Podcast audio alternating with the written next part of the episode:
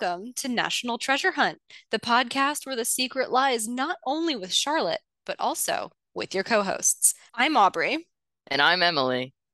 And I feel like we do this every season, so this is a little redundant, but I just can't believe that we're here with our penultimate episode of this latest season. How have we gotten here, Emily? I, uh, through a lot of hard work, um, I'd say a lot of effort on both of our parts. um, a lot of dragging me, uh, kicking and screaming, uh, along. Um, but yeah, I mean, we're here, and it is really weird to think that this is episode 49. Yes, it is episode 49. Next episode, the season five finale, will be episode 50. That's like a huge milestone in the podcasting world. yeah, we're like halfway to 100. That is indeed what what 50 is. Uh, but because of this, we wanted to make sure that we had a really good episode for you all today. And I don't think this will disappoint. Today, we are going to be deep diving into National Treasure 2's Cibola.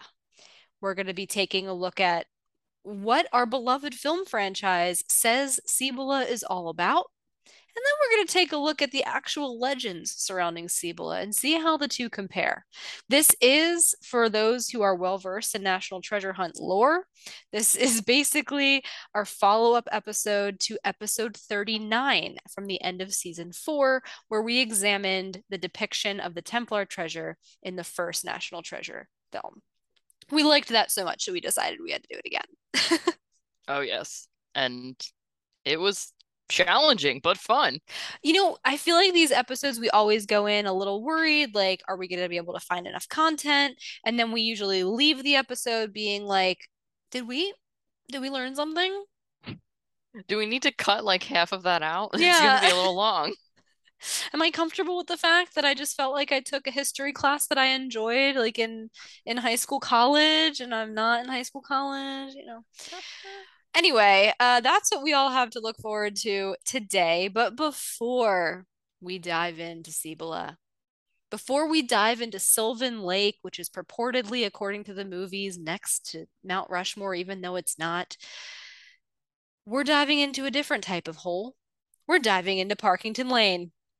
These are our screams from Parkington Lane, our customary acknowledgement that National Treasure has taken over our lives, and we have just fallen into the pit that exists beneath Trinity Church.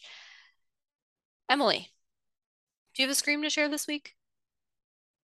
Must you ask? Actually, yeah, you probably have to ask because it's a little uncertain week to week. Yes, I have a scream to share. Um, so uh I know Aubrey, this is something you've been doing for quite a while. Um, but you have used the podcast um in uh like professional settings in some ways uh like on your on your CV and mm-hmm. and stuff like that um I for the past year or two have had a little note at the bottom of my CV that has said like co-host of National Treasure Hunt podcast um and this week I feel like I feel like as I dive deeper into Parkington Lane I also mesh more with you Ooh, as a person. Dangerous. Um, it's very frightening to me. Um, and so uh, I am currently applying for a a job, and I found myself uh, actively looking for ways that I could incorporate uh, the podcast and the interdisciplinary nature of what we're doing um, into the job application to allow um, the the committee to to know that I am thinking about these things um, in different ways. And spoiler alert, my the job that I'm applying for is not um, not related to National Treasure. Well, if it was, I'd be jealous and I'd be like, send me the job application. Um, but this is very exciting, Emily. I'm I'm gonna tell everyone, you know, I've been trying to encourage Emily to do more of this in terms of like CV, LinkedIn, and whatnot for the better part of the last two years, but I'm glad it's finally seeped in. Um, and I'm I'm supportive and I hope you get the job, obviously. Thank you. Yeah, I was on I was on a slow descent, Slow I think, descent. into Parkington Lane. Yeah, and And all the all the the elevator systems, the dumbwaiter system, they hadn't collapsed yet. No, no, they were still working fine for me. They were just slow because of the fact that they were old. Yeah, that that's that's that's fair. We'll take it. Aubrey, what's your scream? Ah! My scream comes from um my previous weekend. I um took a couple days off from work. I was forced to take a couple days off from work because I don't take enough time off. That's a whole other story. Um, and I decided that I was going to use that time to be a tourist here in Washington, D.C., and go to some places I hadn't been before. One of which was Ford's Theater. I visited Ford's Theater for the first time. Um, it was really cool to see, but the best part was actually not going inside. It was, and this is going to be a shameless plug for something that we do not, you know, get any commission for plugging. Ford's Theater has this tour um, that runs in the evening where you basically walk around with an actor who is pretending to be one of the detectives investigating the Lincoln assassination. And he takes you all around town and like walks you through the events preceding the assassination and after the assassination. He does all these accents. Emily, you would love it. But that alone should be a scream, right? Like if it's if this were you, that would be your scream. Mhm. It's deeper than that. So on this tour um, that I, I'm taking, the actor, uh, he's playing Detective McDermott. Detective McDermott takes the tour to something we've talked about here on the podcast before, Herndon House. Don't know Mm. if Emily recall. Herndon House is basically where some of the uh, clandestine meetings between Booth and the uh, John Wilkes Booth and the conspirators were immediately prior to the assassination. And I was like, oh my God, so cool. We've talked about this on the podcast. We're pretty sure that Herndon House was the inspiration for the opening scene, the tavern scene of National Treasure 2. Mhm. We walk around the corner and we stop, and the Detective McDermott says, This is Herndon House. I turn and I'm like, I've been here before. What? It's not called Herndon House anymore. It's this like fancy hotel and it has this like fancy little like bar and cafe area on the ground floor. And I have been taken to that cafe before by a colleague of mine and I almost lost it. I was like, You are kidding me. I have been here before. It has national treasure significance. I did not know. Um, that alone should have been really interesting and fun. I look across the street, and what's right across the street from Herndon House? This old building with the words Masonic Temple Wow. right across the street. And I was like, what is happening? All the stars are aligning. It was very trippy. And that is that whole story is my scream. Wow, Aubrey, that is quite the scream. Every time I think that I have a good one that's going to kind of blow the people away, uh, you come with a, a better one. So thank you for continuing to outshine me. This is not a this competition. It- It's it- everything is a not. competition. Okay, well, at least you said it, not me. If you too have a scream that you would like to share or want to weigh in on whose scream you thought was better, uh, feel free to check us out on our social media. You can find us on Twitter and Instagram at NT Hunt Podcast. We are also available for your listening ears on Apple Podcasts, Spotify, or wherever you listen to your pods. And feel free to check us out on our website, nthuntpodcast.com, where you will find pages and links to pretty much everything we're doing, including our merch store, our National Treasure Hunt tour, our forthcoming book, um, and anything else that you could want to know about us. Yes, I'm sure there's lots they want to know about us. We have such interesting lives. Um, so with all of that said, it is time to dive into the Cibola pit. It's kind of unfair to Cibola that we don't give that give it its own, you know, pit, you know, but really It wasn't the original. it wasn't the OG for sure. So, in any case, today, in terms of our analysis of Cibola, Wait, do you know that OG stands for original gangster? I do know that. That's so weird. You thought it was original? Yeah, I thought it was just an abbreviation for original. Just pick random letters in a word and that does it for us. Um, good for you. Okay.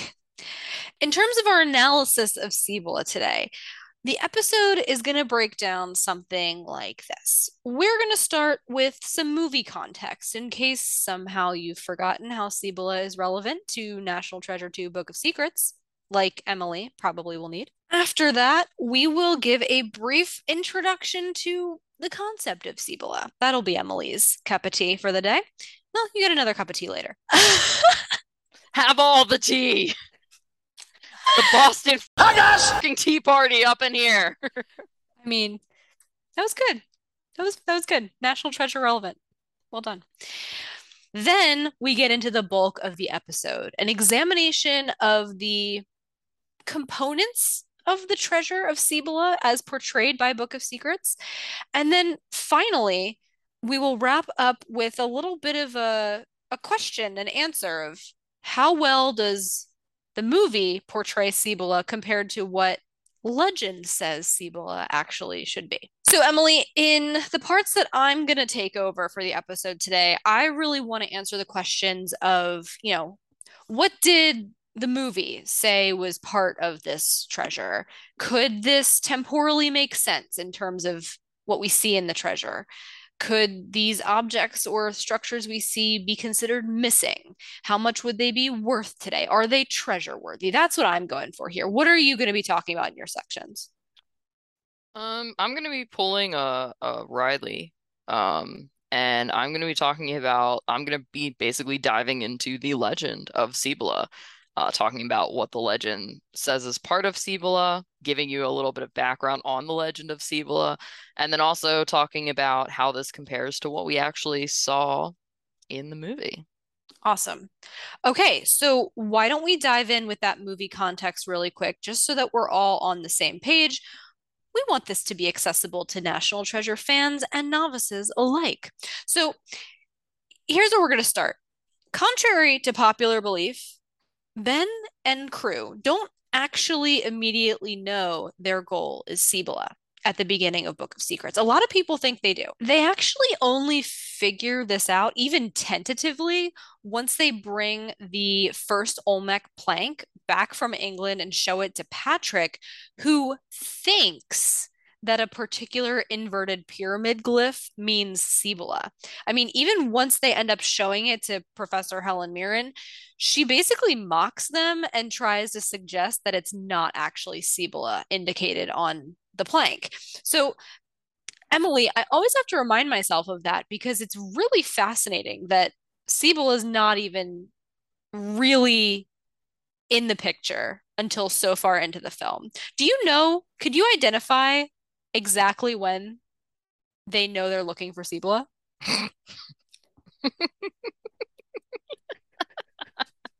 Why are you asking me that question? Some... Aubrey, the thing that always confuses me about this movie, I think, is the fact that they don't know they're looking for Cibola from the beginning. So it just feels more like thrown together to me because I'm like, well, like, I get that the point is like, let's try and clear the family name. Mm-hmm. But it's also like, but it's called National Treasure. So, like, we should be looking for a treasure from the beginning. They are looking for a treasure from the beginning. They just don't know what treasure. And the reason I asked you is because sometimes you surprise me, Emily. So I thought I would give you a chance to surprise me.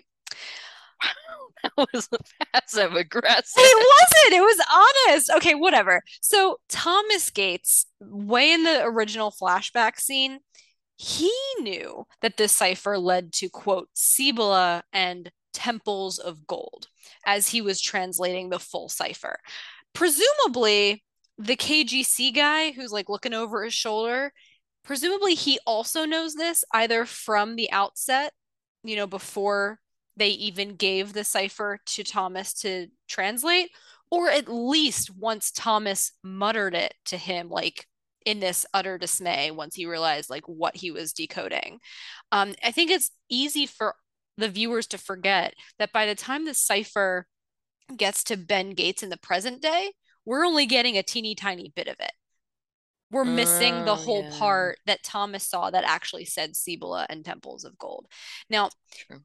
recall that with his dying breath, Thomas tells his son Charles the words, the debt that all men pay. And I, in retrospect, thinks this is think this is kind of funny because there's no reason for Thomas to think that the cipher survived because Thomas put the cipher in the fireplace next to him and he doesn't know the KGC guy took it out necessarily because he's like literally sitting there dying, you know? Um, Mm. I think that what would have been more useful, especially if Thomas is like, okay, what are the chances the cipher survived? It would have probably been ar- you know, arguably more useful for Thomas to use his dying words to say something like Cibola. That would have made the, the plot, Aubrey. We need a plot. I know we need a plot. It's just the more I think about this and things and this movie, the more these things just really jump out to me. So I It feel like is it's one of the more illogical parts of National Treasure. Okay, so in the present day opening lecture scene of the movie, we learn that Ben Gates knows there's a treasure, but he doesn't know what treasure. We also find out that Mitch knows there's a treasure, but it's actually unclear whether Mitch knows that it's Cibola. He, of course, doesn't bring it up, but in theory, if his lineage or the lore of his family passes through this KGC guy, you might expect him to actually have a sense that Cibola is at stake. Something I hadn't really thought about before. Mm. Geez, Aubrey, you're making all these new connections for me. Well, I have one more for you, which I is don't know the if I can handle it. you it, this one's not that mind-blowing. It's just Okay. the fact that I thought really long and hard about it. I was like, when does Ben know for certain he's looking for Cibola? Because again, the first time it's brought up, his dad, you know, brings it up as a possibility. His mom basically says that's not true. I'm pretty sure that the moment he figures this out for certain, or that it's confirmed, let's say, that Cibola is at stake, is when Ben reads the words City of Gold out of the President's Secret Book, which is really freaking late in the movie. That is. Jeez. I mean, I think that they've been operating under the assumption that this is the case, but that is, I'm pretty sure, the real confirmation, which is crazy. Mind blown. Now, naturally, to wrap up this movie context, I, I wasn't really intending to blow minds here, but uh, we'll wrap it up with something that's not mind blowing. Just a reminder again for National Treasure novices that Ben Gates and co. end up finding Cibola in the Black Hills near Mount Rushmore at the end of the movie. It's underground, which is really in accordance with Professor Helen Mirren's translation of that particular glyph that Patrick pointed out. She translated it as center of the earth. And since it's so far underground, it kind of makes sense, which I like that self consistency. Love to see it. We do. So now that we're all on the same National Treasure page, let's start talking about the actual legend of Cibola that inspires this movie. Emily, I'm going to turn it over to you. Let's get ready to rumble. Okay, so intro to Cibola, here we come. Supposedly, this whole legend of Cibola comes from kind of like multiple angles um, that kind of coalesce nicely into one story by the end of things. So, supposedly, there is a medieval legend okay, and I spelled medieval wrong here, of the seven cities. Okay. Now, some of this is what I've read, and some of this is me kind of surmising things along the way. You'll probably be able to tell which is which. God. Um, this is definitely a semi-Christian based story. Um, really? From what I can tell. Well, it was claimed that an invasion of a group of Arabs drove out Christian bishops on the Iberian Peninsula. This is medieval times, you said? Yeah. Well, it's a yeah, yeah. So we're talking like early, like low, low numbers. Low numbers, helpful. low numbers. Um, it's a peninsula off the southwest of Europe, basically. Um, the Iberian Peninsula. So the reason I say it's probably like Christian based is because these people are basically claiming that these Arabs, in some cases, they're referred to as uh, Muslim groups, um, drove out these bishops, and bishops are Christians. Um, honestly, it seems like these Arab groups were there 1st mm-hmm. uh, but that's a problematic history point for another time. Um, the idea is that these seven bishops were forced to leave and eventually settle out west. And it was said that settling out west entailed crossing the sea. So you're interpreting this as like crossing the Atlantic Ocean and settling in America.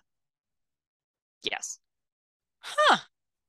And the idea is that each one of these bishops would have settled down and built their own city, creating seven cities.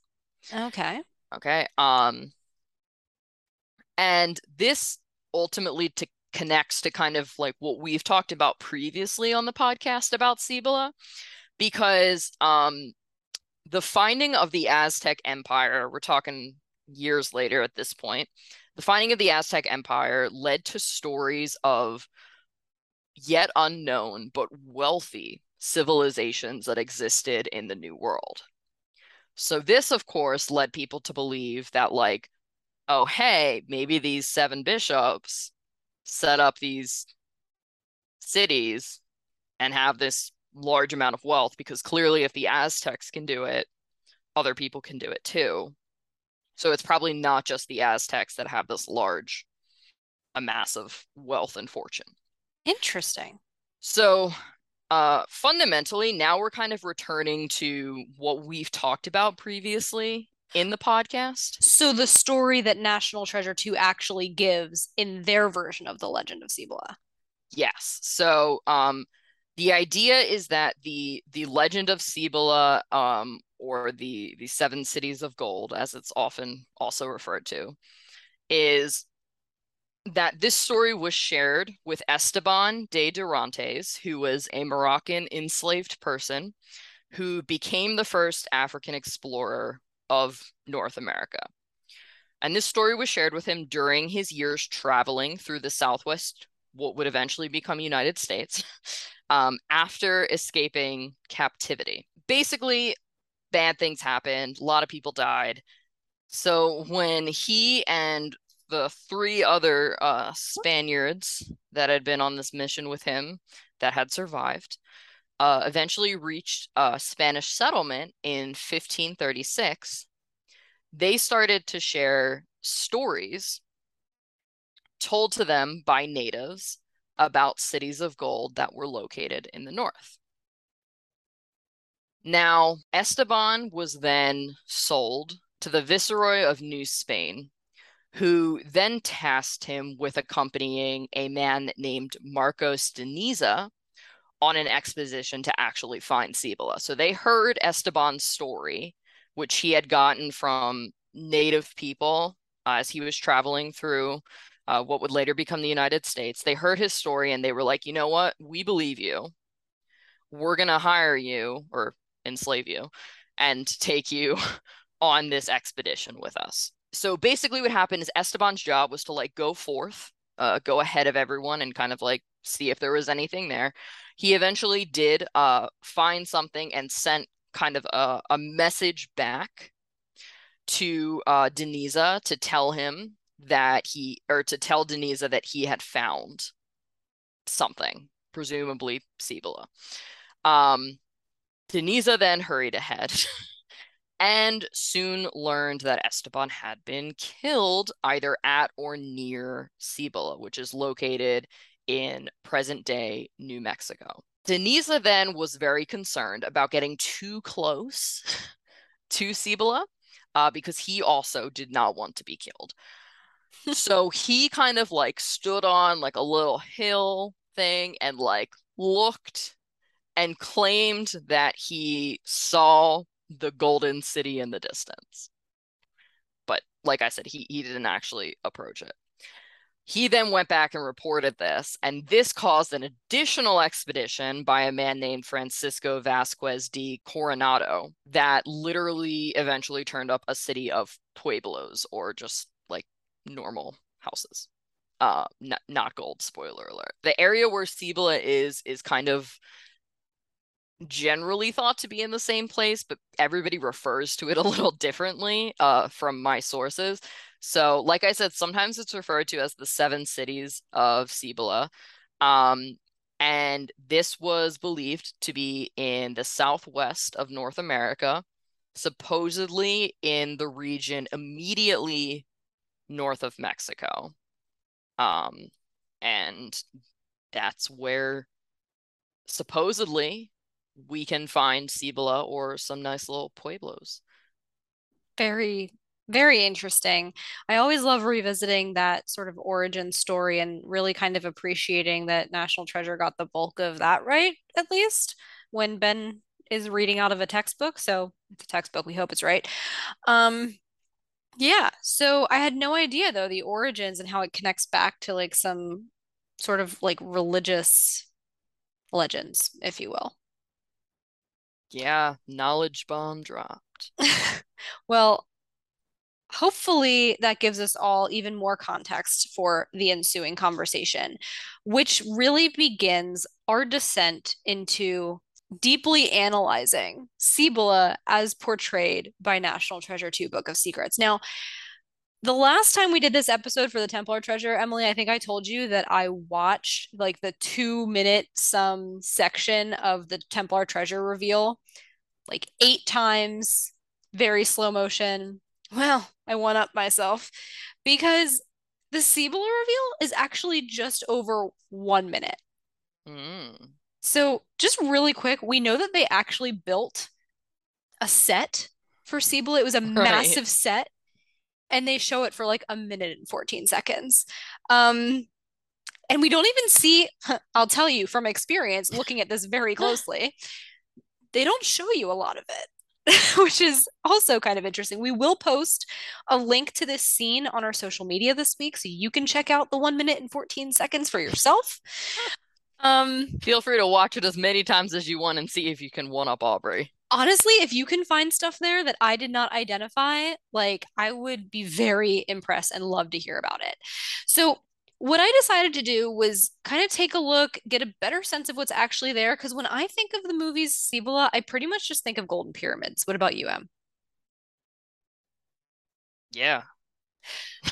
so I wanted to know, like, is there more there? Because when we looked at the Templar treasure last season, there was a lot more there. Yeah, I think this is why I was concerned about doing this episode. so I was like, are you sure there's enough there?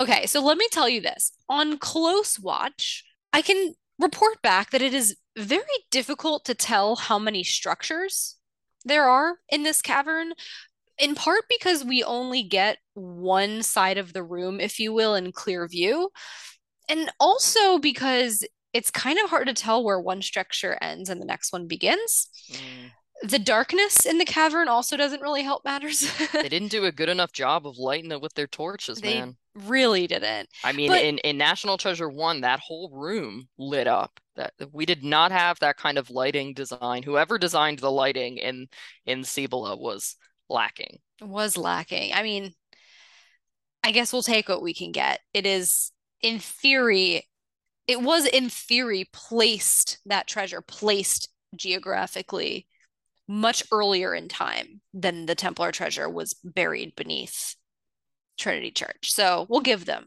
a little bit of a little bit of grace. Okay.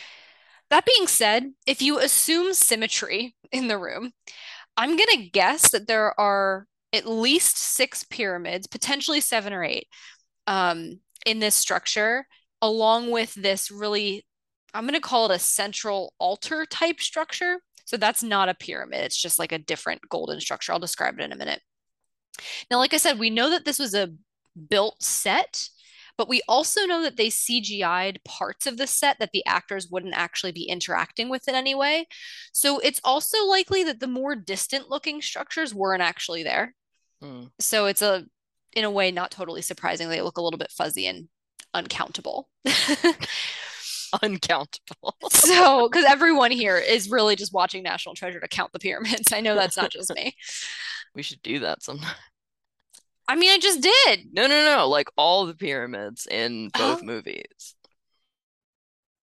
I It might be like five. Well, in your case, it would be seven or eight plus five.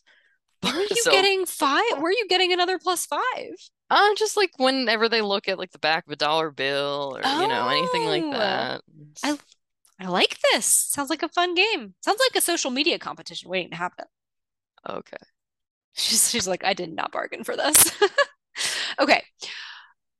One other thing I wanted to point out from this close watch is that the gold in Cibola is actually a lot more intricately carved, you could say, than I had initially realized.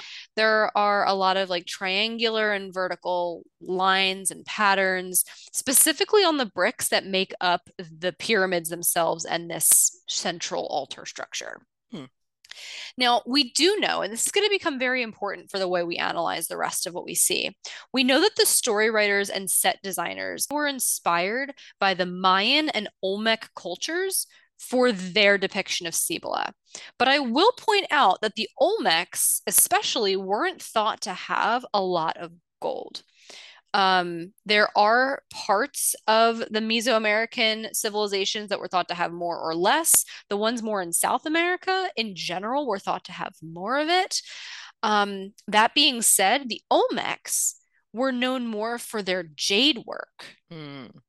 So a I lot do of I do remember this from some research. yeah, a lot of stone carving. It's really beautiful. I've seen lots of pictures online. And the Olmecs were said to have passed on these traditions to the Mayans, Hmm. who sort of come next temporally in terms of large, well known civilizations. Okay. Now, jade working as a technique was apparently largely lost when the Spanish arrived, which is one of many unfortunate, to say the least, consequences of that arrival. hmm And so that I found just to be an interesting tidbit. Something else that interests me, Emily, based on how you mentioned the Aztecs in your section, I think we're going to see, based on the discussion to follow, that whether they knew it or not, the set designers, I think, were tapping a bit of Aztec influence in their designs as well. Hmm. I wonder if that was purposeful or if they were appropriating the Aztec culture. I, I don't think that's what was happening, but um, it would be really cool to me if it was if it was intentional because they knew these kind of Aztec connections. Yeah, that's a good point. I doubt it because I feel like if it was intentional, they would have said that. They would have been like, oh, yeah, we took Olmec, Mayan, and Aztec True. influences, you know? Um, part of it too is there are, it is kind of hard to draw lines between what look, i- for a layperson, I'm sure if you're an archaeologist that specializes, this is not the case, but for a layperson, it can be a little bit difficult to draw distinct lines between the cultures based solely on their art. Um, Uh, true. so before we actually start talking about what the different bits and pieces of gold in National Treasure Cibola actually look like and how we can relate to them, I do have a quick note for you, Emily, that's totally unrelated. Um, as I was watching this final scene like 18 times, I really finally heard the, I think you call it the playful musical theme. Mm-hmm. Oh, yeah, yeah, yeah. Okay, yes. I thought you meant when the reveal happened No, no, no, no, no. We're for talking Cibola, but we're talking like when they're when they're cataloging the final stuff. scene. Gotcha. Exactly. Yes. And I really heard it. It jumped out at me. I was so proud of myself. And I, I have to say, it almost gave me Harry Potter vibes, like Hmm. like whimsical when we're all feasting and having fun in the Great Hall kind of vibes. Okay. I li I like that. Thank you for thank you for relating relating back to me during this episode. I mean, I do my best. Okay, so unlike the Templar treasure depiction in the first movie, there's a lot fewer distinct things to pick out and talk about in the second film's Cibola. But I did find a couple. Okay. Okay. And so I'm gonna I'm gonna go through each one. We're gonna talk about where you'll see it in the scene. We're gonna talk about how it actually relates to history and specifically these Mesoamerican cultures. And then we're gonna answer the most important question. Is it treasure worthy? Which, like, spoiler alert, all this is gold. So, like, obviously it's treasure worthy. But because it's obvious, we're going to go one step further and ask how much would it be worth today? That? That's going to be the most fun part of this conversation. I'm telling you right now. So, the first thing that you see in Cibola in National Treasure 2 is Emily, guess. Pyramids. Yes, gold pyramids and temples. I'm going to go ahead and call them like slightly Mayan style. So these look a lot like the Mayan pyramid ruins that you would have seen in your high school history, you know, world history textbook, things like Chichen Itza um, and other, you know, seven wonders of the world vibes here. Where are you going to see it in the scene? Literally everywhere. Pyramids everywhere. I mean, there are several that I looked at it immediately and I was like, I've been wanting to go to Chichen Itza for literally my entire life. This looks exactly like it, just in gold. Um, and again, in the center, we have that altar temple thing. To describe it, it looks like there's a, a flat structure and then some columns. And those columns are holding up another flat structure, and there are some more columns. And sort of at the base in the middle, it looks like there is an actual altar. We'll get to that later. Um, so lots of pyramids and temples here. Now, historically, I think we'd be best suited here to talk about when gold really first appeared on the scene to our archaeological knowledge in terms of, again, Mesoamerican cultures, taking the liberty of the fact that Mesoamerican cultures were not found in present day South Dakota. True. But the movie still purports that these are Mesoamerican cultures that we're talking about, so we're going to focus on them today. So, gold first started appearing in the archaeological record for Mesoamerica around 800 AD. I know this is considered pretty late, like gold appears in other historical contexts way way earlier.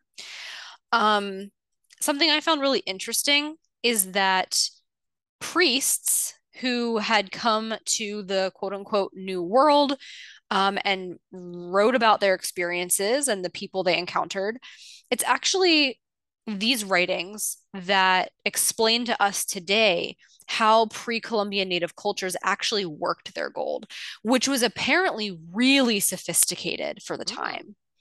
Um, they actually use, with the exception of like complex techniques we use today, like electrolytic techniques, etc., they use all the same techniques we use today. What? Isn't that crazy? That's really cool. Yeah. So one of the most sophisticated techniques they used um, was that they would create these wax models. So basically, whatever you wanted your gold figure to look like, they made it out of wax. Then they um, covered the wax mold with ceramic to generate like a hollow mold. They filled the mold with molten gold. And then basically break off the ceramic to have this gold piece in the exact same shape of the original axe figure. What? They also would work the gold with salts to get rid of impurities. It was it's just so cool. So interesting. Read more about it if you're interested. We don't have time. I will. Yeah, we don't have time to get into the details, which is super unfortunate. I will say that gold was an important part of pre-Columbian culture um, in Mesoamerica. Um, the largest deposit of Mayan gold ever found was actually found at Chichen Itza. I know I keep referencing it. It's just more motivation for me to eventually get my butt there someday. Um, now, in this particular hoard, this large Mayan hoard of gold found at Chichen Itza, they found um, a variety of things, including what is described as zoomorphic pieces, so animal shaped. That's going to become important in a minute.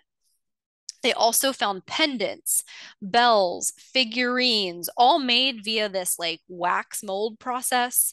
Uh, they found hammered discs with scenes of human sacrifice and warfare So these are sort of some of the trinket or small style gold objects that a culture like the Mayans would have had. Now, how does this relate to actual pyramids? Well, the Mayan pyramids that we're familiar with from our textbooks, you know, of the shape seen in National Treasure 2, those were from around 600 AD, give or take, but we certainly aren't aware of any made from gold. That would so, be a big tourist attraction. Yeah, that would be huge. Um, so we kind of have, like many pieces of National Treasure, a combination of depictions here, right? We have depicted pyramids, but they're depicted in a material that they wouldn't have been made of, but that a material that was used for other stuff, you know? Mm-hmm. So, Emily, do you think these pyramids and temples would have been treasure worthy? Like the ones found in National Treasure? Oh yeah, I mean even the ones, you know, the real life pyramids would be uh, pretty treasure worthy. Yeah, understatement of the century. Um, I think it would be pretty safe to say that the pyramids, especially like those that we see in National Treasure 2, made of solid gold, would be worth an insane amount of money. Um, just based on the gold alone, but again, also based on the age and the historical context and the intrinsic value, that would just up the value even more. Um, I obviously couldn't go online and be like, hey, internet, what is a gold Chichen Itza worth? Because that doesn't exist. But I did find this really interesting article, and I'm going to post it on social media that it basically estimates how much it would cost to build certain like famous ancient landmarks today. What? base they didn't have Chichen Itza on this list. The closest thing we had on this article was Machu Picchu, uh, which is a 15th century Incan city in Peru. So we're we're at least kind of in the same um, geographic region. Now, Machu Picchu is not gold; it's granite. Okay. Um, and the cost of the granite alone to build Machu Picchu today would be more than $57 million. What?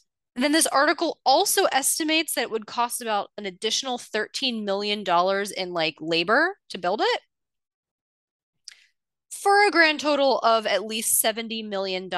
And again, that's not even gold. Jeez. Well, we know the people back then probably weren't getting paid for it. So almost definitely not. But that's kind of giving you an idea of the treasure worthiness of these pyramids and temples. But Emily, contrary to popular belief, and by popular I mean your, um my belief is popular. Thank you for thank you for acknowledging that. It's not just pyramids underground at Cibola.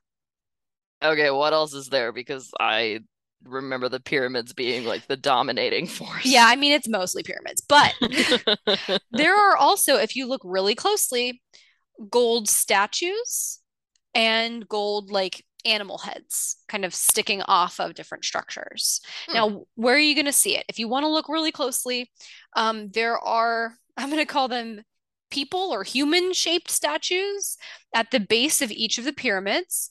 Hmm. Um, also, once the camera starts actually panning around the room, especially close up on that central temple structure, mm-hmm. the animal heads come into view very clearly.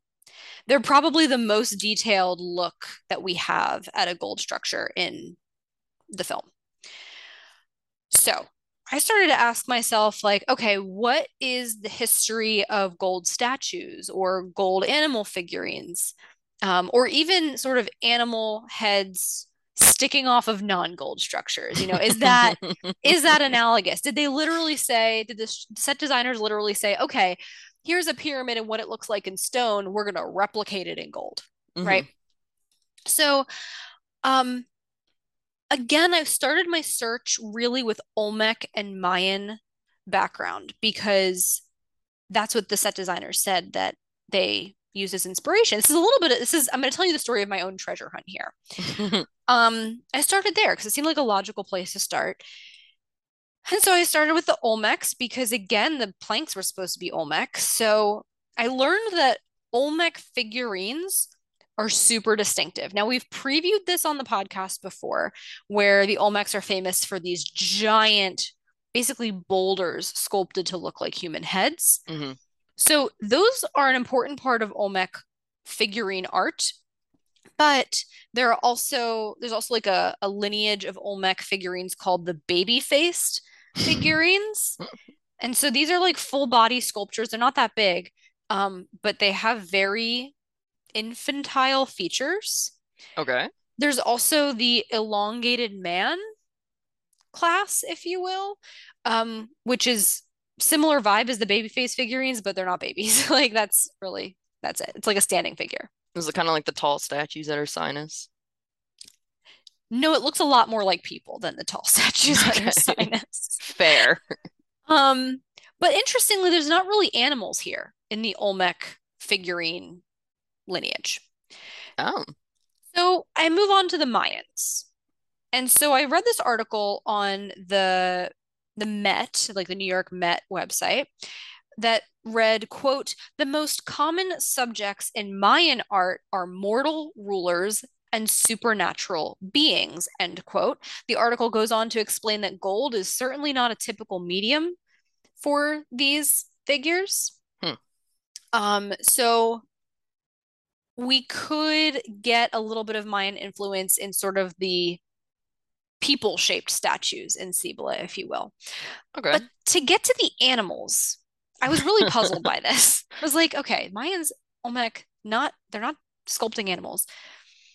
On a whim, I looked at the Aztecs, and this is where the Aztec influence, I think, really starts coming into play. Ooh.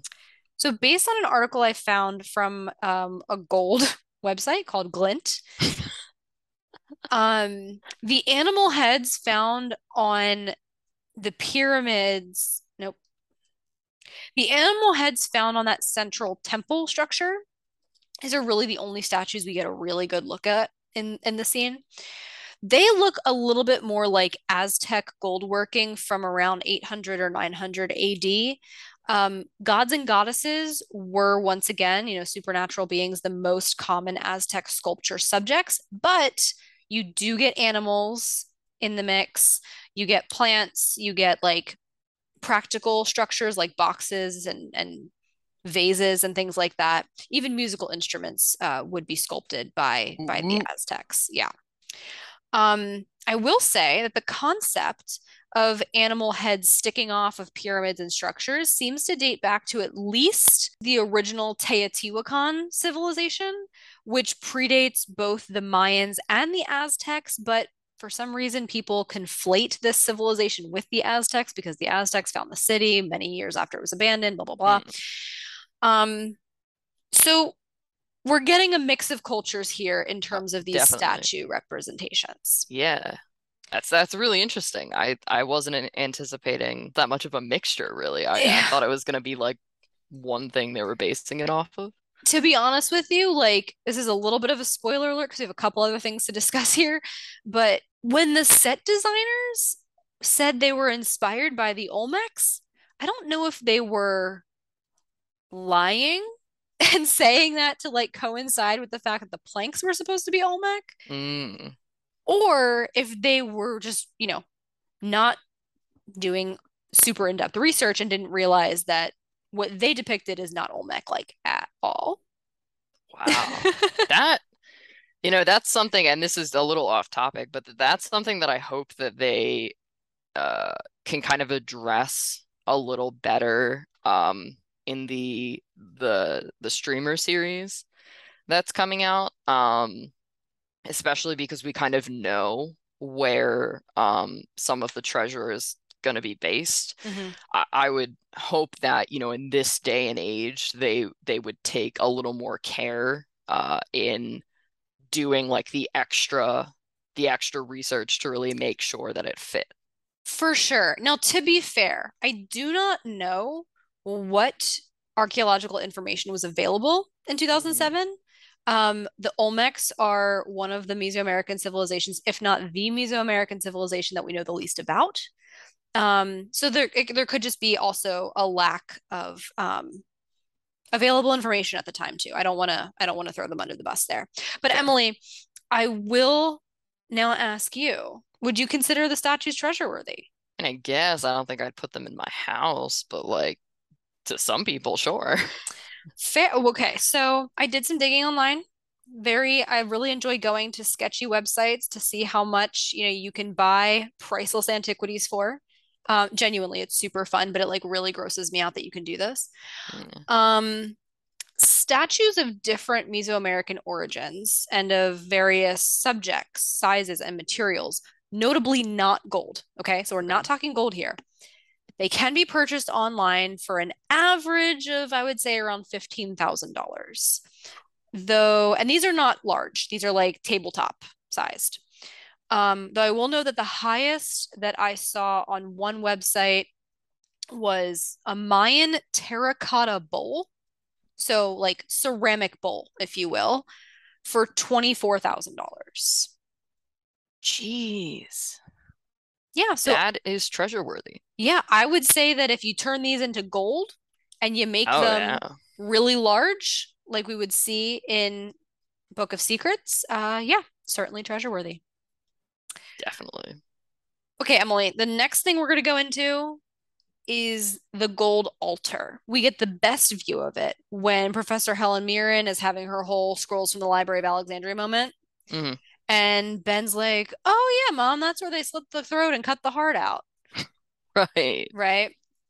I mean, that's literally what this structure was or was replicating. It is believed that Mesoamerican human sacrifice, um, as a practice, may have originated with the Olmecs. Ah, Um, but it was passed down into other cultures as well. Because remember, a lot of these cultures, these civilizations, they're in some ways sequential. Like it's very clear which ones came first, if you will, and then second and third, etc. But there is some overlap in them as well.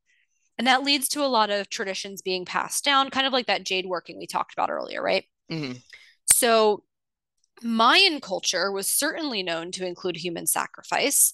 Uh, blood was thought to kind of sustain their gods. Um, in the Mayan culture, their sacrifices were typically kind of high status prisoners of war. Oh wow. Um, I don't want to go into a lot of detail on like how the sacrifices were carried out because it's very disturbing, I think, to to most people who are not super well versed in in these cultures. Um, but I will mention that a little bit of one method because it's relevant here. One method employed by the Mayans was basically removing the still beating heart.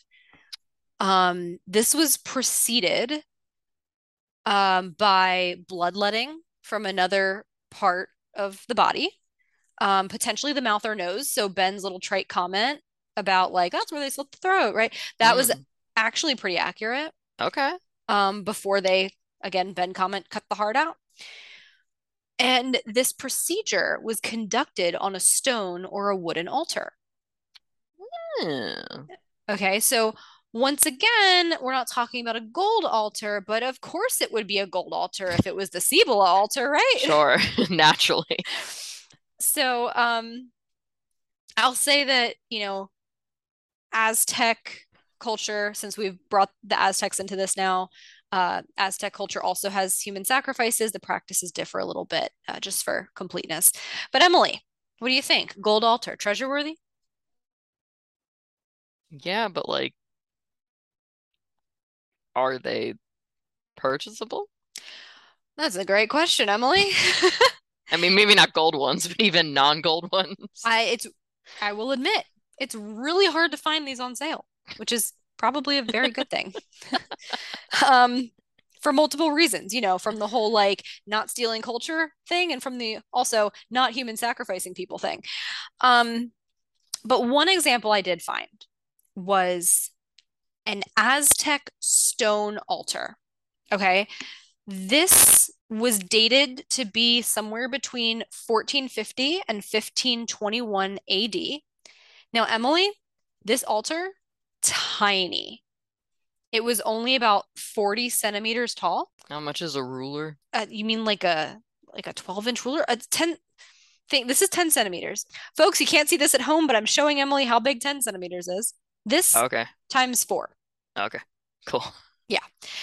So this um was sold at this like auction house in Paris in 2020 for like the estimated cost, like the estimated value, let's say, that they put on this uh, piece before it was sold was 30,000 to 50,000 euros. Mm. Yeah. So I'm guessing again, that's a lot of US money too. it is equivalent to a little bit more US money. Ah, There you go. that is a lot for a very small thing. Yeah, super small. And again, stone. So amplify it to like person size and turn it gold. And yeah, you're talking a pretty penny. Hmm. Um, okay. I have two more things for us to dive into. They're not going to take a long time because there are two more things for us to talk about here, though. Are you surprised? We're we're going to get to five items to talk about here. It is frankly shocking. That's what we're here for, okay? The next thing we're going to see, you would be absolutely justified in having not noticed this, but there is a gold mask looking piece of art on the wall. It's on a stone wall. Um, where you're going to see it is behind Emily, Professor Helen Mirren, and Patrick as they enter the Cibola room for the first time. Recall the group is split into two, and they both just happened upon Cibola at the same time from two different pathways. I mean, movie magic, right? Yeah. So it's right behind them. You will see it quite clearly if you know to look for it. Okay.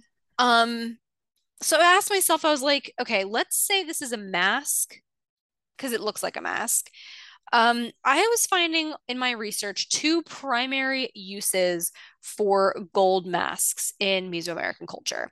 The first is funerary masks, so placed over the body in the funerary, you know, arrangements, if you will. And then also, get this, they were given to Spaniards as kind of a gift if the Spaniards left, like pieced out. Hmm. Um, Like as incentive to leave? yeah, basically.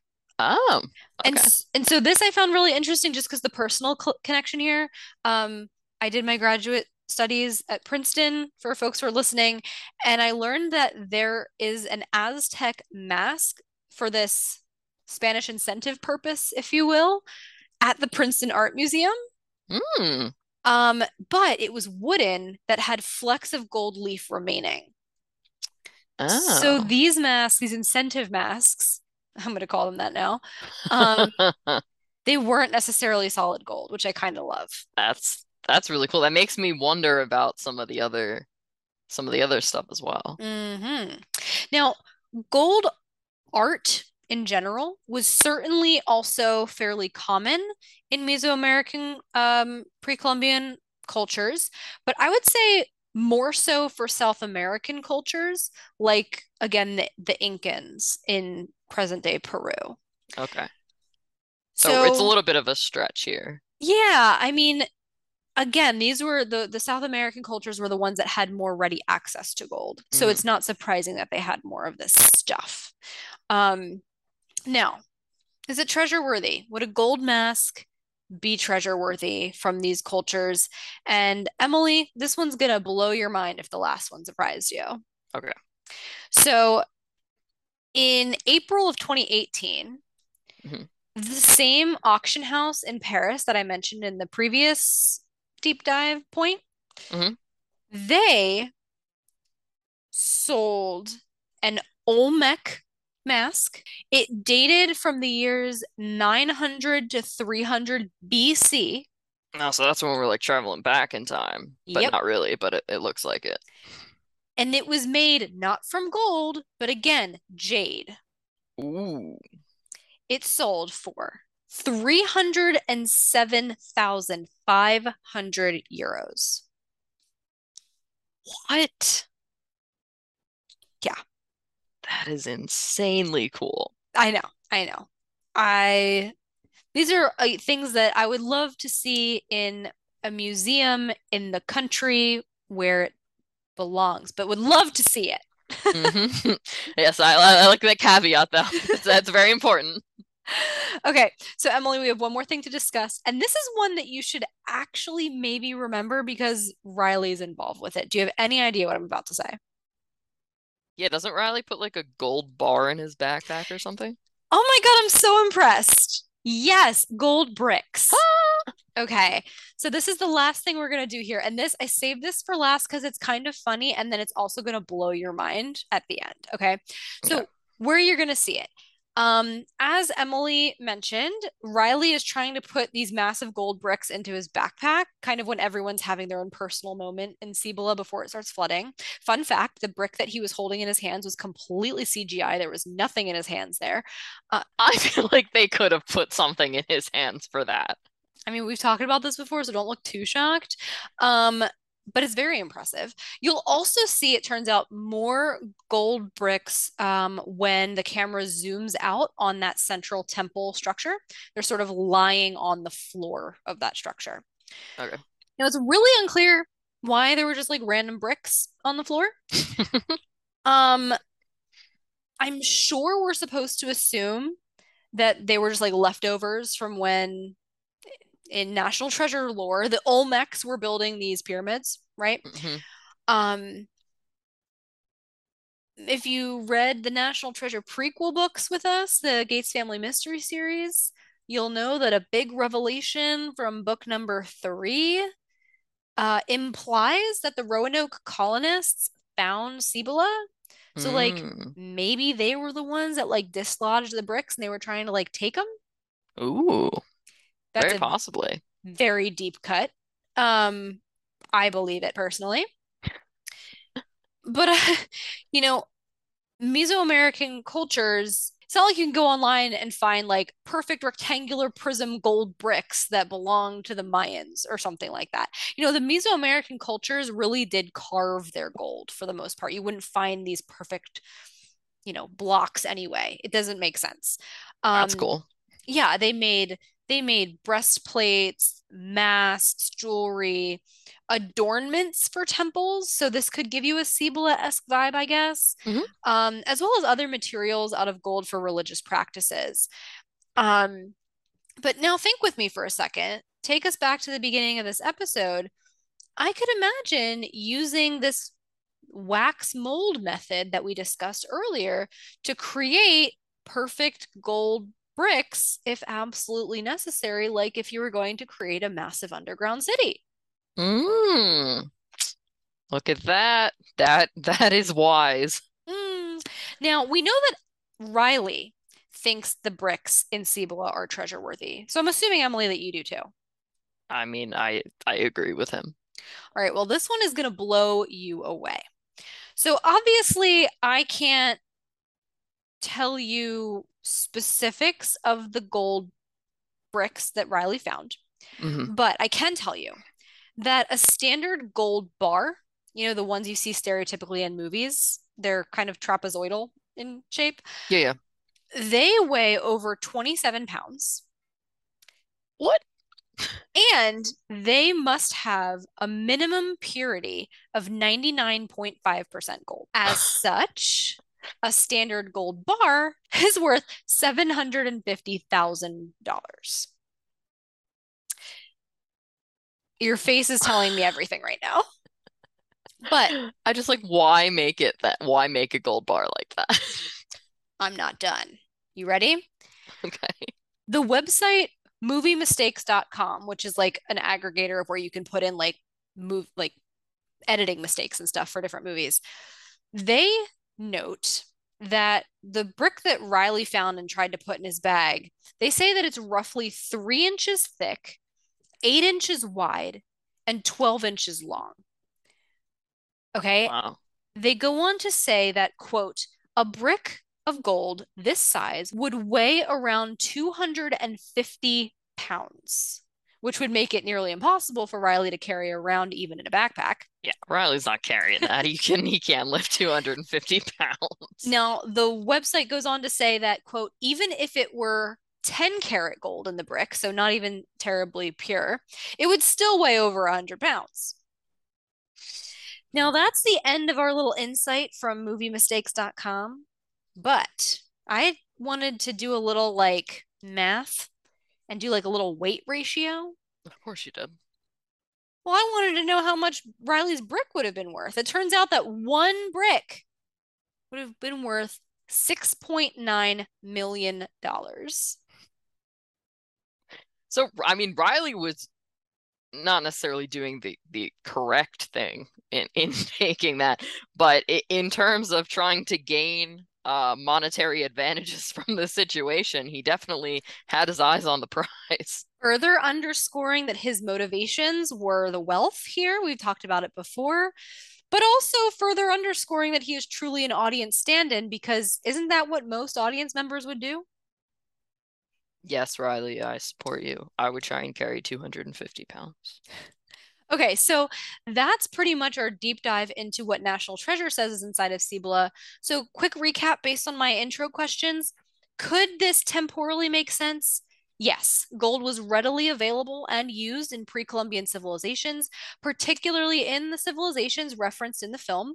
Though, again, it is still unclear to me why they chose the Olmec as again they're like least likely to have the gold instead of the Mayans or the Aztecs unless here's my Aubrey conspiracy theory of the day the National Treasure folks could have been trying to like raise awareness of a much lesser known civilization. I did not know the Olmecs existed until National Treasure, to True. be completely frank.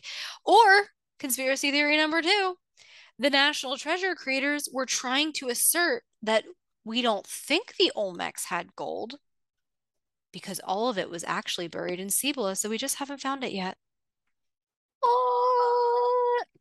Well, Aubrey, I have some news for you coming up about Cibola that I think is going to disappoint that theory a little bit, but continue.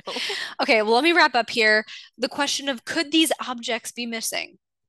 Sure. Each of the objects that we see portrayed are common Mesoamerican objects. They're just not necessarily or typically made of gold. If they ever were made of gold, we certainly aren't aware of them or know where they are today. So, sure, they could be missing. And are they treasure worthy? Duh. Well put. Well put, Aubrey. So, you know, now I'm gonna I'm gonna take all of that really cool knowledge, uh, some speculation, but but a lot of interesting things, and I'm gonna really um combine it with the legend that we talked about at the beginning of the episode and bring us to a crashing, screeching halt back down to earth. Okay, okay so again, what Emily's going to do here is basically say the real world legend of Cibola says it looks like this. National Treasure says Cibola looks like this. Are we on the same playing field here? And something tells me the answer is going to be no. It, it depends on the way that you're looking at it. So so let me let me let me take you into my thought process here, which is a scary thing in and of itself. So I initially, when I was getting ready to look this up, I was like, okay, well, Cibola is city of gold. So like Aubrey, what are you doing telling me to research what history or legend says is found in Cibola? It's literally like the legend is that it is a city made of gold. So you thought at the beginning, like I did, that it was basically what we saw in National Treasure. Yeah. Um spoiler, it's not. uh so we have a couple different um I was able to find a couple different kind of representations of what people over time said um, they had seen or claimed to have seen, even if they didn't really see it, uh, in Cibola. So first we have Esteban, when Esteban described what he had seen, he described uh, Cibola as seven large cities that were all ruled by one person. So this uh, tracks with the idea that Cibola can also be referred to as the seven cities of gold. Um, that in Cibola we saw large houses that were made not of gold but of stone and mortar. No way. Um, there were decorations on the entrances of houses of like more important people. So I I would assume he would have made the assumption that these houses were for more important people because they were like larger and just looked a little more grandiose. But there were decorations on the entrances. Um, some of those decorations were things like turquoise.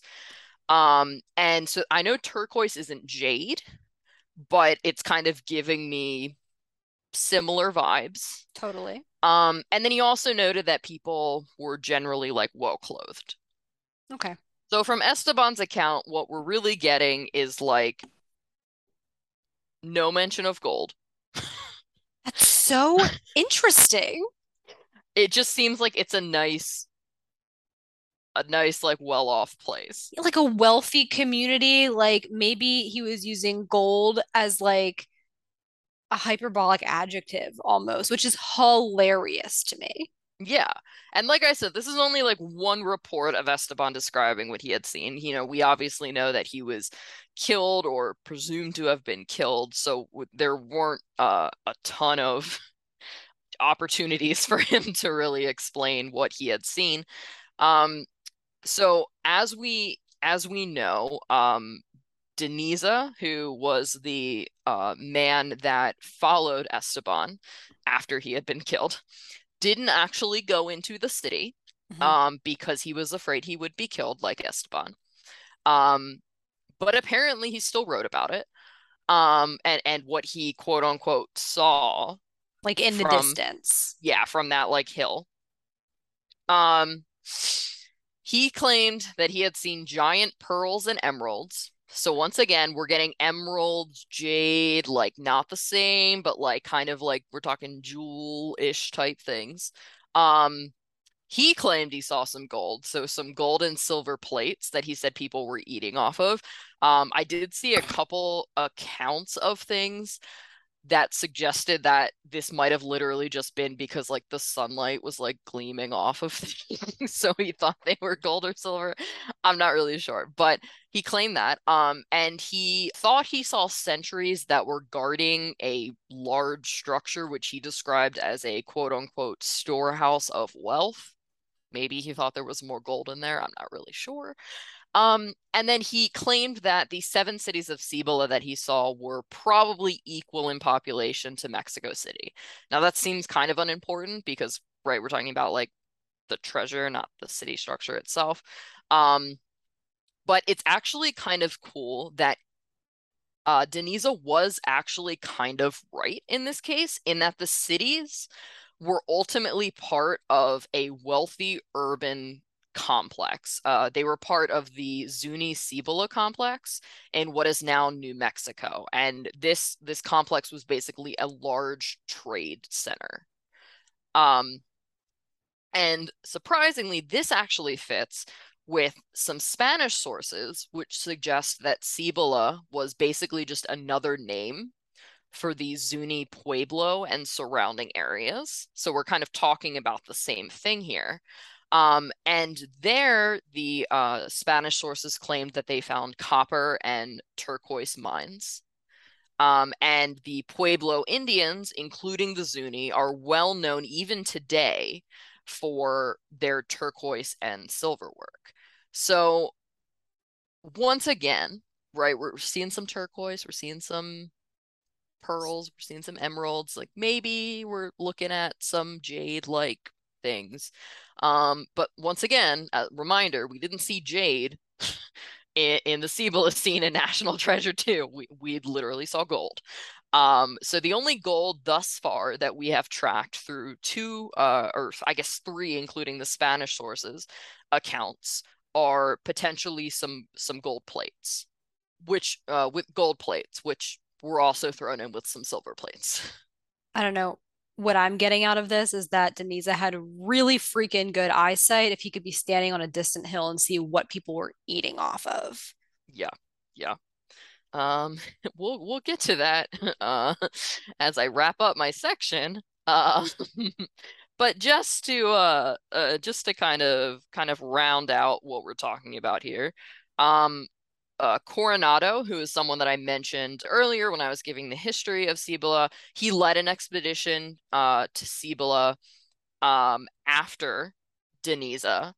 And thinking basically based on what de Niza had said, like, great, we're gonna see this gold because apparently he thought that the gold plates were like suggesting that there was going to be a lot of gold. I I don't really know. Maybe de Niza really played it up. Um, but when Coronado got to Cibola, he found broken ceramics, empty houses, and dead bodies, uh, instead of large amount of large amounts of gold and jewels. So I mean, if we want to get really morbid here and we're talking about uh, you know, Cibola as it's portrayed in National Treasure 2, uh, I mean, technically they did leave Mitch down there, so that is a dead body. so maybe that's a point of comparison. You can see I'm really reaching here. No, I I mean there were lots of other dead bodies en route to Cibola and National Treasure 2. Remember they saw those skeletons? Mm-hmm. Remember the fun uh, little scene that's in the trailer, but not the actual movie of Riley looking over the tilt platform and being like lots of death and despair because he's looking at a pile of skeletons. Mm-hmm. Totally mm-hmm. tracks. Yeah. So that was that was there.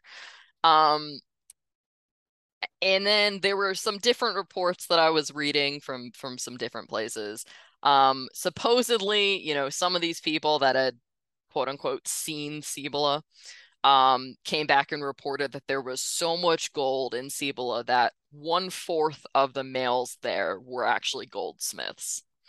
Um, and that it was common that they saw uh, golden kitchen utensils. So I don't really know why the main uh, the main thing that we're seeing across these stories when it is in reference to gold is like kitchen paraphernalia.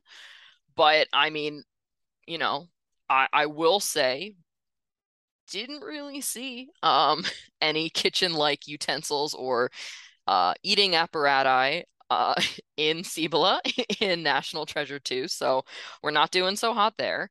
Um in my research, I did not really see mentions of pyramids. Uh, in fact, as I mentioned, there actually were just distinct descriptions of houses, right, rather than pyramids. There, there were um, uh, some ornately decorated temples that were claimed to be there, though. So we we do have that connection. Like maybe there were some temples not not made out of gold, but decorated. Um, and then I, am you know, once again, really trying to grasp here. Maybe the wall art, the golden wall art that we see in the movie could maybe be related to the golden kitchen utensils and plates. I, I don't really know. But overall, we did not do a good job of representing what was thought to be in Cibola, but that was also partly because what was thought to be in Cibola was like not super attainable. I kind of feel like this introduces a whole other question that we won't dive into today, but if folks who are listening have ideas, I would really love to hear them on social media. Um, I think National Treasure's portrayal of Cibola is the exact thing that pop culture portrays Cibola to look like as a mm-hmm. standard rule. I also think it's what we as, you know, when we're in middle school ancient civilizations classes, it's what we end up thinking based on what we're taught, the little that we are taught. So I really want to know when did that image of Cibola become so warped in the modern public eye?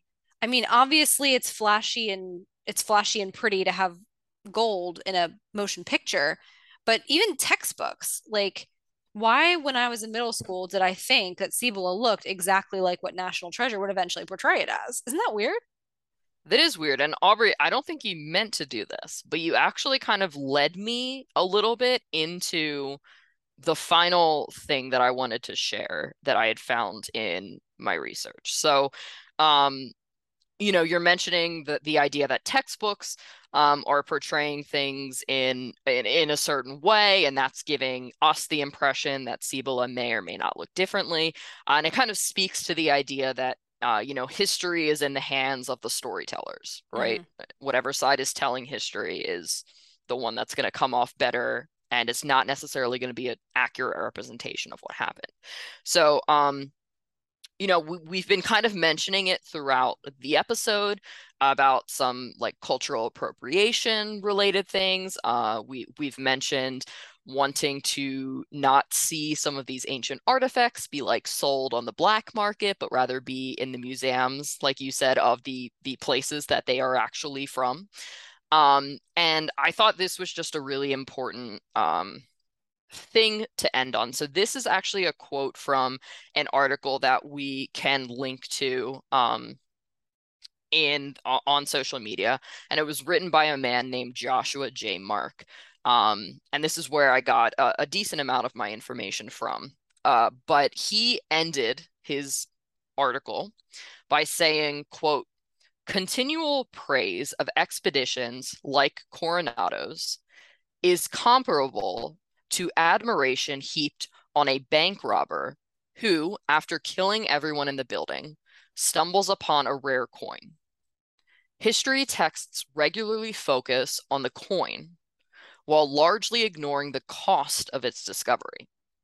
The seven cities of Cibola never existed any more than El Dorado or Quivira, but the quest to find these imaginary places resulted in the destruction of very real ones. And that is the real story of Cibola. So, I mean, we, we obviously we know that the seven cities of Cibola existed, right, in the context um, that we were talking about in terms of like the seven pueblos and stuff like that. Uh, but I think what uh, is really getting to here is the idea that like these these cities of gold never existed, and just because someone found an inkling of gold, right, doesn't doesn't discount all of the harm that was done in finding this and we didn't talk about it in this episode because you know we wanted to kind of keep things light and uh national treasure related but you know there i i did read a lot of uh not so great things that happened uh during these conquests and these treasure hunts that that people were on. So I I think that's just an important point to note moving forward. Thanks, Em. I think that was a really great way to end. Um, I think that gives us a lot to think about. And on top of things to think about, we also hope that all of you learned something from this episode, whether it be, um, you know, about sort of the history of treasure hunting, whether it be about what legend actually says is inside of Cibola and how it was totally not what I thought. And oh my gosh, my world was turned upside down. Or whether it is just the fact that more than just temples and pyramids appear in National Treasure Cibola. We hope you uh you learned something along with us today. Yes, and if you did learn something along with us or you didn't and want to tell us about it, feel free to find us on social media. We are on Twitter and Instagram at NT Hunt Podcast. We are also available for your listening ears on Spotify, Apple Podcasts, or wherever you get your pods that you then insert into or over your ears. Please go ahead, like, comment, subscribe, rate, review, do really whatever you can on those various sites to let us know that you're with us on this adventure. And yeah, we look forward to talking to you. We do, especially because very soon you're not going to hear from us for a little tiny bit because it's almost the off season of National Treasure Hunt. This has been the penultimate episode of National Treasure Hunt season five, and we're so excited to bring you a very riveting season finale next time around on the pod. As always, we will be concluding season five with a very special guest interview. And no, I'm not going to tell you who it is because you got to come back to find out. But rest assured, it will be National Treasure related and you will enjoy it. So, hey, until then, I'm Aubrey. And I'm Emily. And thank you so much for joining us on our National Treasure Hunt.